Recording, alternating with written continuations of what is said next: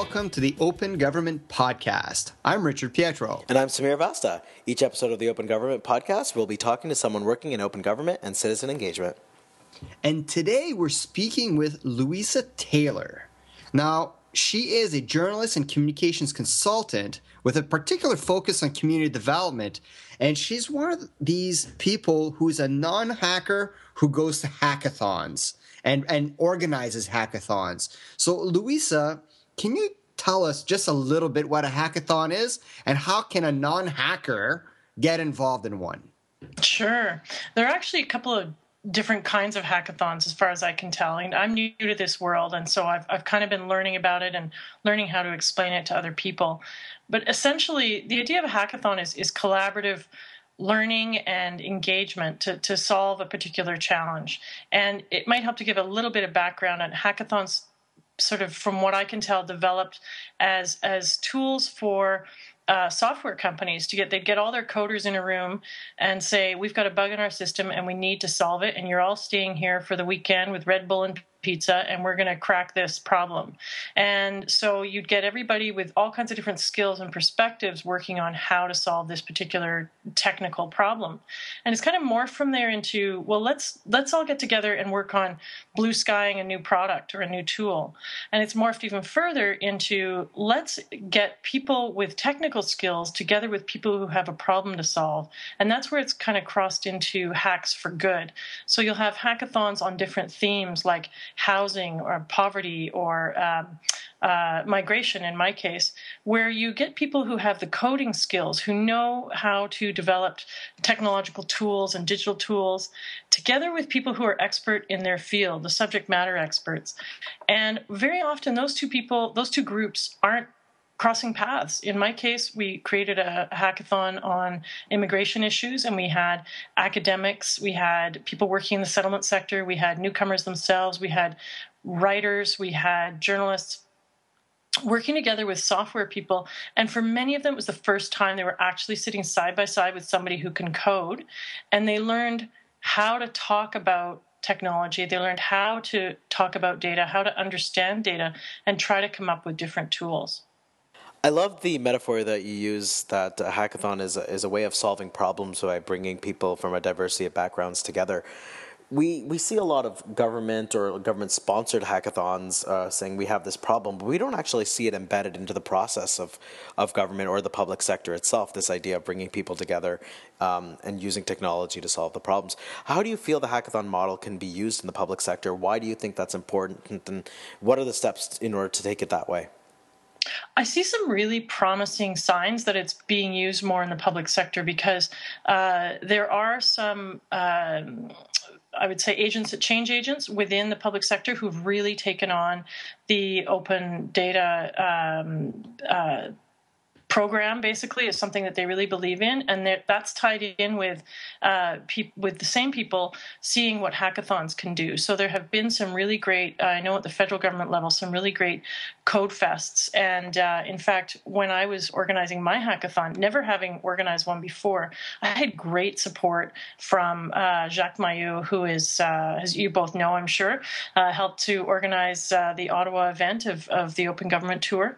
And um, he gave me great advice and connected me with um, people in Ottawa, the uh, the Open uh, Data Ottawa folk. So I'd like to, to shift the conversation a little bit away from, from all these hackathons and the, the great conversations that's taking place from technologists and citizens and how they're working together, to something that's perhaps a little bit closer to you as a journalist.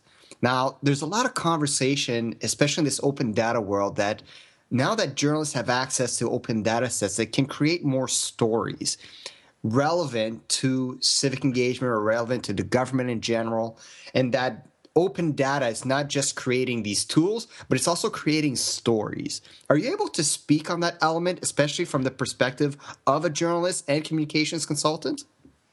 Sure. There are some journalists who have really taken this on board and have become kind of data heads themselves. I can think of one in particular who I uh, have worked with, Glenn McGregor of the Ottawa Citizen. He spent a lot of time cracking great stories uh, using data, including things like um, the robocall story and uh, all kinds of campaign finance stories. Glenn has become an expert at using data to find sort of red flags that tell him where the stories are. But there are a lot of journalists for whom data is terrifying, and I have to say I'm one of them. I am not the person you're going to find crunching numbers. But I had some journalists at the hackathon, and it was really revealing. It was they were they were scared. They were really scared. They didn't know really what it was going to be like. And what they oh, realized, hold on a second, they were scared about the hackathon. Or they were scared they about were, crunching data. They, they didn't crunching data. They really didn't understand how this related to. They didn't understand the concept of a hackathon. They didn't understand how it related to what they do as storytellers. And they really didn't know what the day was going to be like. I think they were afraid I was going to chain them to a desk and make them learn how to code or something. And at the end of it, they were, they had spent the day, uh, in one case I can think of, the team that developed was a statistician, a journalist, and two coders.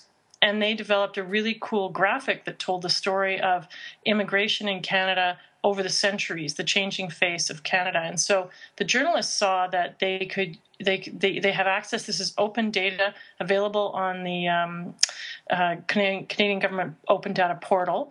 And uh, with with the right expert help, they could crunch that data and tell the story in a different way. So there's sort of different waves and different perspectives uh, for journalists in terms of who gets it. And then there are people like me who get it but don't actually do it all that much, but I, I love to facilitate other people doing it. And then there's people who just need to be able to open the conversation, and that's where a hackathon can come in, whether it's journalists or whether it's community engagement people, just to open that conversation and say, here's what you can do with data. Here's what it can, here's how it can help you. And here's how collaborating with people who can show you how can bring added value to the work you do and, and increase your impact. I, I like how you said data is scary. And that's something that I've heard from a lot of people. For a lot of, you know, in, in, we're in this world where, you know, we, we talk open data, we talk open government. It, these are terms that make sense to us. But for a lot of the everyday public, the idea of open data not just makes sense, but is almost scary. It's like, what kind of information do you have? Why do you have it? What what is why is it important for citizens to understand about these concepts? And what is your role as a journalist um, in order to help that understanding um, if you do think it is important? I do think it's important, but I, I myself have kind of been working through why it's important, because I came to the subject first through the, the idea of the hackathon and getting people to collaborate, and data was sort of second to me. I didn't really get the role of the of data in a hackathon and, and what you were trying to do. And so I've been educated, especially by the folks at Open Data Ottawa. They've been phenomenal, and they're very good at doing outreach and trying to engage citizens. And they helped me to understand that there's all this information that is collected about us, about our city, about citizens and programs that we could be using in a much more effective way than we are, and that it it has the potential to shed light on what we do every day and and draw draw lines to connect dots between things that, that we aren't even aware of. And so I think that as journalists, we're trying to do that all the time. So if we can better use open data and better use the hackathon approach of collaborating with people outside our immediate expertise, we're going to enhance our ability to tell stories, and we're going to enhance our ability to communicate to people what's happening in their community and and and share those um, those really important developments, which is what really what journalists are always trying to do. And but it's also it's not just for journalists. I, I'm just coming from that perspective and, and trying to share that with them. But it's for every community member. And that some of the best feedback I had from the hackathon was, you know, I had gone into the hackathon thinking, oh, we're going to make websites, we're going to develop apps, we're going to develop all these digital tools. And the open data guys have been saying to me, calm down. That is so far down the road. What you're really doing is starting a conversation. And I saw that they were so right. And it was it actually blew my mind that I had forty people spending a weekend inside, um, you know, in an Ottawa spring where they could have been out, you know, enjoying the weather. And they were learning so much, and they were smiling, and they were like, they were pumped because they'd never had this experience before. They were sitting down with a total stranger who was now their teammate. They were massaging data about things that they care about. and learning as they went. And so that was the biggest um, kind of takeaway for me and for a lot of people at the hackathon, was how empowering it can be to step outside your comfort zone. And you don't have to be a, a tech head. You don't have to be an expert at all. You have expertise and knowledge you can bring to this. And uh, you combine that with the expertise of others, and it's very powerful. And it's so true, too. And and, and one of the, the reoccurring themes that we're finding with this podcast is a lot of the language that, that's used in this space is in and of itself blocking for people from getting in, like open data, visualization, hackathons. These are terms that most unengaged citizens don't really care about or are intimidating from. That's why, personally, I like to use the term Lego blocks. Right? It's open data sets. Just think of them as Lego blocks. You can build anything with them, right? So it, it's so great to have someone like you working on these things and, and inviting the unusual suspects to the conversations and saying, don't be so intimidated. There is a small learning curve, but there's a whole bunch of people here that can help you with that. And uh, thank you so much for joining us here, Louisa. It's been, it's been great talking to you. My pleasure. It's an honor to talk about it. Thanks for inviting me. Thank you very much. That was Louisa Taylor on the Open Government Podcast. Thanks for joining us today. And as always, we'll be back soon with our next interview with someone in the open government community. And if you've got any questions about today's episode, or if you'd like to speak to, to Louisa, learn more about some of these hackathons like DataFest, you can always reach her on Twitter. Her Twitter handle is Louisa I N K. The hashtag for this podcast is O G T Pod. My Twitter handle is Richard Pietro. I'm at Vasta, and thanks again to Keith McDonald for the intro and outro music for the podcast. And we'll see you guys uh, on the flip side. Thanks for listening.